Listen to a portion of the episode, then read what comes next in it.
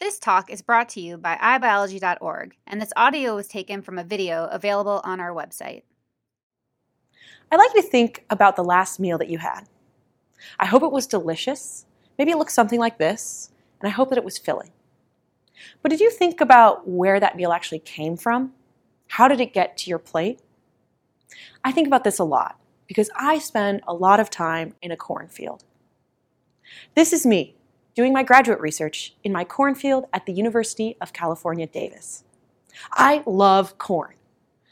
I love corn so much, my students have nicknamed me the Corn Queen. Now, if you didn't have corn on the cob in your last meal, I can almost guarantee you you ate something that was made with a corn byproduct. And if you ate meat, you ate something that has eaten corn. It is the backbone of the American food supply. That's part of why I love corn so much. It is so important to helping us eat. But I also just love being out here in my field. Corn is fun because I get to start here. Just a seed, something so tiny in the palm of your hand, and that is where all of your food comes from. I get to put the seed in the ground and then watch it slowly pop up like this. Here is where the biochemical beauty begins. Everything we eat comes from three simple ingredients sunlight, air, and a little bit of water. Here, plants are able to do a miracle, bringing these three things together to make a plant, something so beautiful and green covering our planet. After these little things pop up and I give them a lot of love and care, they begin to look like this corn plants taller than me. Here, I watch them interact with their environment, cope and thrive, continue to grow.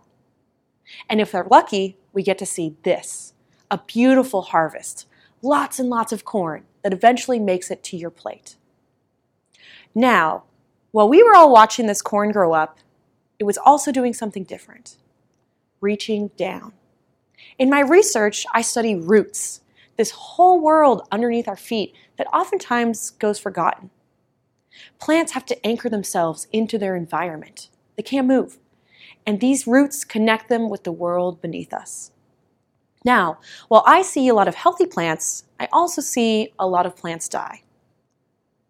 Now, this nasty ear of corn is caused by a fungal disease. This fungus is called fusarium.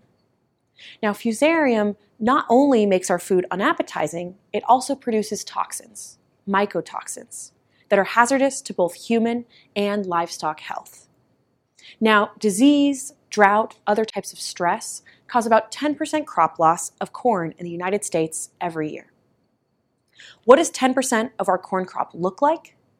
It's a cornfield that covers the entire state of Florida, rendered totally inedible. Now, rescuing crop from disease is so, so important. It allows us to grow more food asking questions about what makes a plant sick and what makes it healthy is so exciting to me as a scientist. On your left, you can see a really healthy corn plant. It's gotten enough water. The one on the right looks not so good. You might recognize this because this is what your houseplants look like when you leave for vacation and you forget to water them. Totally wilted. I ask myself, what differentiates a healthy plant from a sick one? How does a plant deal when it begins to get sick? Not only is this question scientifically interesting, it's also really important. The reality is, today there's a lot of people in our world who go hungry. And 20 years from now, we expect 2 billion more people on this planet. That is 2 billion more mouths to feed. We have to find a way to grow more food using less resources. Food in the future could become a luxury. We simply don't have the arable land the water, and other natural resources to produce enough food. We only get one planet. We all want to eat. And if we can grow food in a more efficient way, we can help preserve a world for our future. Now, as a scientist, I wake up with hope every morning because I know that my research and that of others can help pursue this dream of growing more food and feeding more people. I'm excited to tell you about that research today. First, we're going to talk about stressed out plants, this fungal disease that I mentioned earlier. Then we'll get into a brand new group of molecules that my research has found that corn makes in response to this disease. Then we'll talk about how to use these molecules to make stronger crops and food for our future. So, just like you, plants get stressed out. Maybe you had an exam, maybe it's taxes, maybe you can't remember if you left the oven on this morning and if it's going to burn your whole house down and did you even cook. But we get to relax. We're human, we have ways of dealing with stress. Now, plants get stressed too. Drought stress causes significant loss of crops because water is essential to plant life. Herbivores, like the caterpillar that you can see here, eating the corn that was supposed to be in my barbecue, chew up our crops and destroy them. And the fungal disease, fusarium, also causes significant crop losses. When plants get stressed, we lose them to disease. Now, plants do have a way to cope with stress, just like we do. One way they do so is using chemistry. Plants are the greatest chemists that we have. They produce special molecules to help them deal with stress. These molecules can act as a weapon or as a medicine for protection and support to help them thrive despite all the environmental pressures that they face. I study a special group of these molecules that are called terpenes. Terpenes help plants deal with stress. All terpenes come from a smaller molecule, a subunit called isoprene, and multiple isoprenes are put together in different ways to make these larger molecules, terpenes. Now, all terpenes are made with enzymes. I think of enzymes as little builders, like you see here. An enzyme will take one molecule, a certain shape, and change it into another shape. A subsequent enzyme or builder can then add on new groups, new elements, new functional groups to the molecule to change it again. All of these enzymes are encoded in DNA. They come from genes. When I started working on this project, studying corn, we knew a little bit about the terpenes that were present in corn we had one group, a subgroup of terpenes that were called the kauralexins. Now, we didn't know all of the enzymes that made up this pathway to make the kauralexins. So we asked ourselves a simple question. What genes control the production of these terpenes we know are present in corn? To answer this, we have an exciting method in my lab, rapid gene characterization via co-expression assays. Now, put simply, this means we're figuring out what genes do. To start with, we look at gene expression. Now, this is our way of looking at genes that are expressed at the same time and in the same part of a plant. Now, if you wanted to know if two builders were working on the same construction project, how would you figure that out? You would look to see if they showed up at the same construction site at the same time. We're doing the same with genes. First, we looked through the genome to see g- genes that looked like they might encode for enzymes that make terpenes. We know this from previous knowledge of what these genes should look like. Once we had a list of these genes, we look for genes that are expressed in the same time and in the same location in the plant, just like a builder at the same construction site at the same time. So here you can see three genes ZMAN2, ZMKSL2, and ZMKSL4 all three of these genes have the same pattern green in the control and yellow in the treatment. This was our first indication they may be working together to form a pathway to make terpenes. Next, we clone these genes. This means we take the sequences from corn and put them into a plasmid. That's a circular piece of DNA that we can then put into a bacteria. We do them separately AN2 in blue, KSL2 in red, and KSL4 in the green. Next, we take these plasmids and we put them into E. coli. Yes, that's the same bacteria that can make you sick that we can grow in the lab. Now, E. coli will take in these plasmids and treat them as its own, expressing the genes, making the enzymes, and those enzymes can then make terpenes. Now, we do this in different combinations.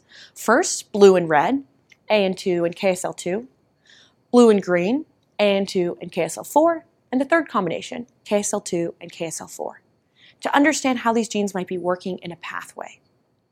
After we express these genes in E. coli, we can grow it for a while and then finally extract the molecules to see what terpenes might be made.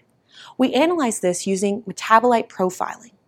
This is done using GCMS, gas chromatography, mass spectrometry, LCMS, the liquid version, and NMR, nuclear magnetic resonance, to understand the chemical structures that are made from this process. So we did this with the genes in corn that we thought might be terpene synthases. And while we started with a pathway where we knew some of the molecules that were present in corn, we indeed filled in two of the enzymes. We now understand the genes that underlie kauralexin biosynthesis. But then something a little bit crazy happened. We made something totally new. When we put some of the genes together, we made a totally new group of molecules that we call the dolabralexins. It's a bit of a mouthful. Phonetically, do lab raw lexin. Now, this to us was really surprising. A totally new group of molecules. We hadn't seen them in corn. Here's what these molecules look like. These were brand new to corn, and we ne- frankly never seen them in nature anywhere. Particular epoxydolabranol, this one on the end here, has a unique group. It's an epoxide, an oxygen in a ring with two carbons. Now, typically, these structures are uncommon in nature because they're highly unstable. But our molecule appeared to be fairly stable. Was it really being made in corn plants, or was this an artifact of our E. coli production system? We didn't know, and we needed to show this, so we started looking.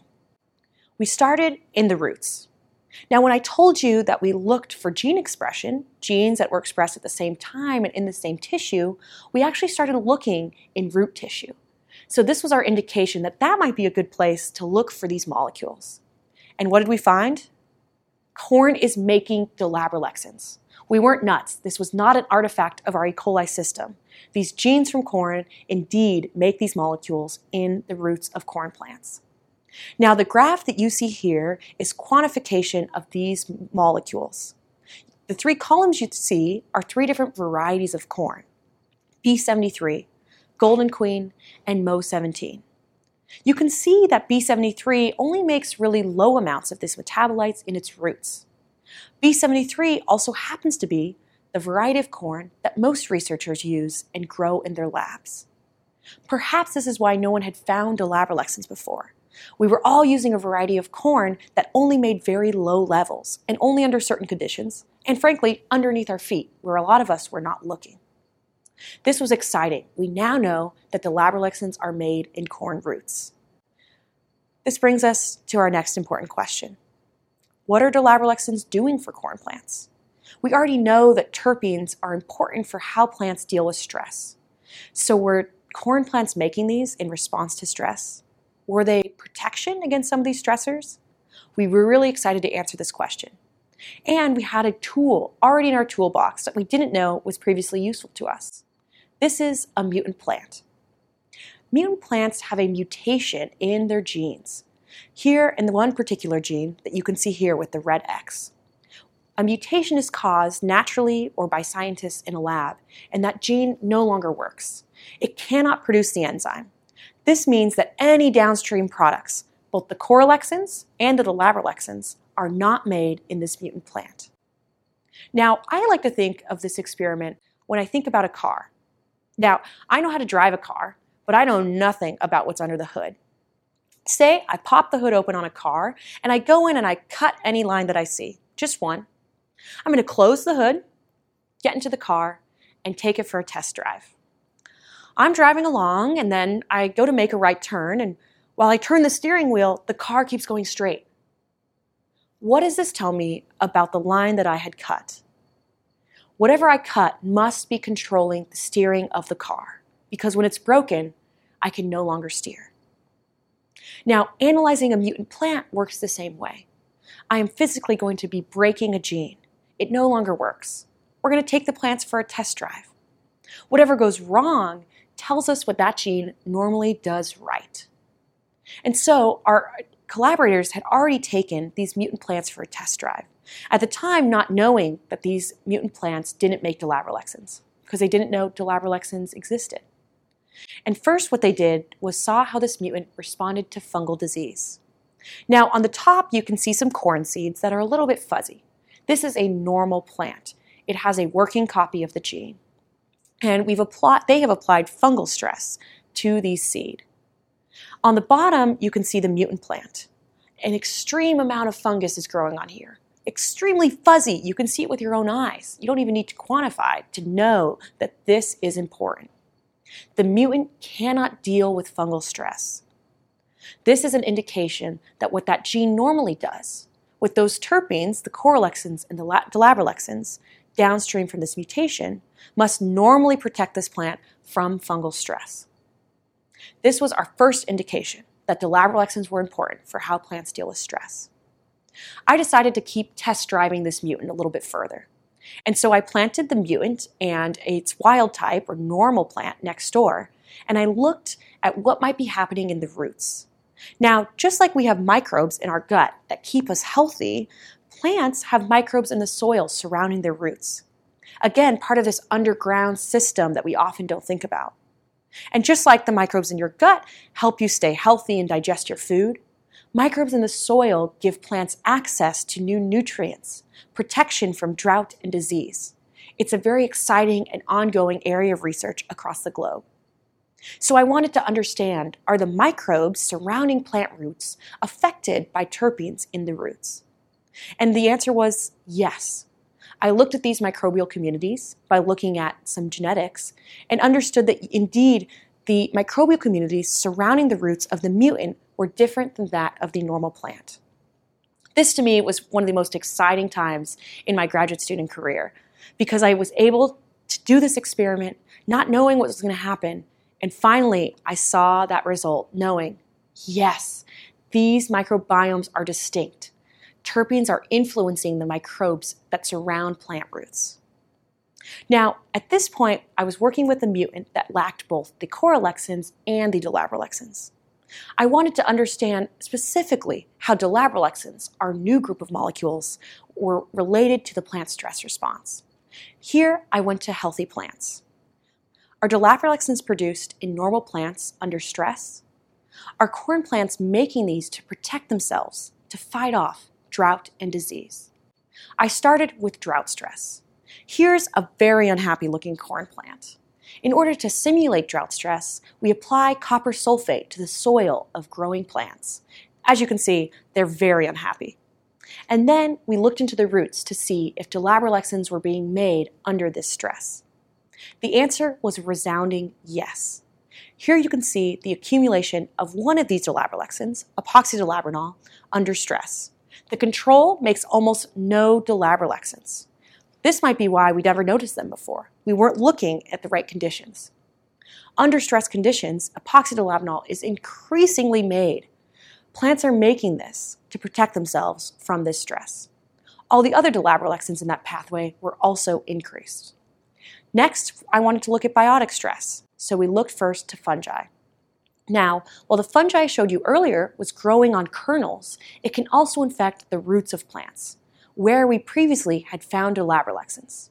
Now, why might roots want to protect the plant from fungi? Fungi can move from the roots up through the plant and into the ears where they affect our food supply. Even before that, they can cause plants to die. So I can grow fungi, this fuzzy thing on the plate here, and apply it to the roots of healthy plants and see how those roots respond. Are they making more dolabralexins? Again, the answer was yes. Here you can see in the control condition, no fungi was applied, only small amounts of epoxy dolabranol. With two different types of fungus, we were able to induce production of these metabolites, again, a protecting mechanism against this biotic stress. Next, I asked myself, why might plants be making this molecule? how are they protecting corn plants from this fungus? Fortunately, we can grow our fungus on plates like you see here with my undergraduate researcher, Karen. We can grow fungus first on a plate and then move it to liquid media. Now, I told you earlier that I make these molecules in E. coli in addition to finding them in corn. Using E. coli, I can make and purify large amounts of dolabralexins, and I can make them separately. This allows me to apply them one by one to see how they affect the growth of fungi in liquid media. The result was so fascinating. What you see here is a growth curve. Time across the bottom, and in black, a fungus that has had no dolabralexins applied. A smooth curve. Over time, this fungus grows as it's eating up the media. When I applied dolabralexins, here we used epoxydolabranol in two concentrations, the blue and higher in red, we see that growth curve is reduced. Yes, the dolabralexins inhibit fungal growth in this in vitro system. They're antifungal. Now, at this point, I was curious what about these new molecules might be providing this fungal protection? And so we tested this because I can purify them separately. Interestingly, dolabradiene, a precursor in the pathway that we also find in corn plants, has no effect on fungal growth. Epoxydolabranol, with this very interesting epoxide group I showed you earlier, it is, has an effect on fungal growth. These oxygen moieties are so important to, this, to the function of this molecule. Now, this is how I used to think of a cornfield a beautiful place out in the sunshine. What has this research shown me and others? There's a whole world beneath our feet. We need to begin looking underground at the roots and the molecules that are there. I've shown you that dolabralexins are critical for how corn deals with stress drought stress, fungal stress, and even how to inhibit the growth of these fungi. Now, importantly, how can we use this knowledge? How can we take this research to make our lives better? First, we can think about medicine because these molecules are being used by corn as a medicine to fight off stress. Could we use them as a human medicine? We don't know yet, but something worth exploring. We have lots of examples of success of terpenes from plants being used as human medicines. One of these examples is Taxol. Taxol is a chemotherapeutic used to treat cancer. Originally, it came from the bark of the Pacific yew tree, but we could not get enough of this molecule from the bark. After understanding the genes that control its production and the structure of these molecules, scientists are able to produce it in a lab. Another excellent example is artemisinin, the current best treatment we have for malaria. This comes from an ancient Chinese medicine. Again, after understanding how plants make this and the structure of these molecules, scientists have been able to make this into an effective drug. Important, in addition to human health, is our ability to eat. Now that we have this knowledge of these really naturally produced plant molecules, we can begin to translate it to make stronger crops. We can breed corn to have higher levels of dolabralexins. Take our knowledge of these enzymes, these molecular builders, in order to make corn that is more resistant to disease. We can move this into other crops. This molecule, as I told you, is totally unique, and we can help other plants become stronger. This is essential. It's our whole mission. We need to be able to grow more food. We need to do it with less, with less resources. Making plants that can thrive on their own reduces our use of pesticides, reduces our fresh water inputs, and saves some of that crop, producing more food for our future. Thank you. Visit us at ibiology.org for more free talks from the world's top scientists. This talk was brought to you with support from the National Science Foundation, the National Institute of General Medical Sciences, and the Lasker Foundation.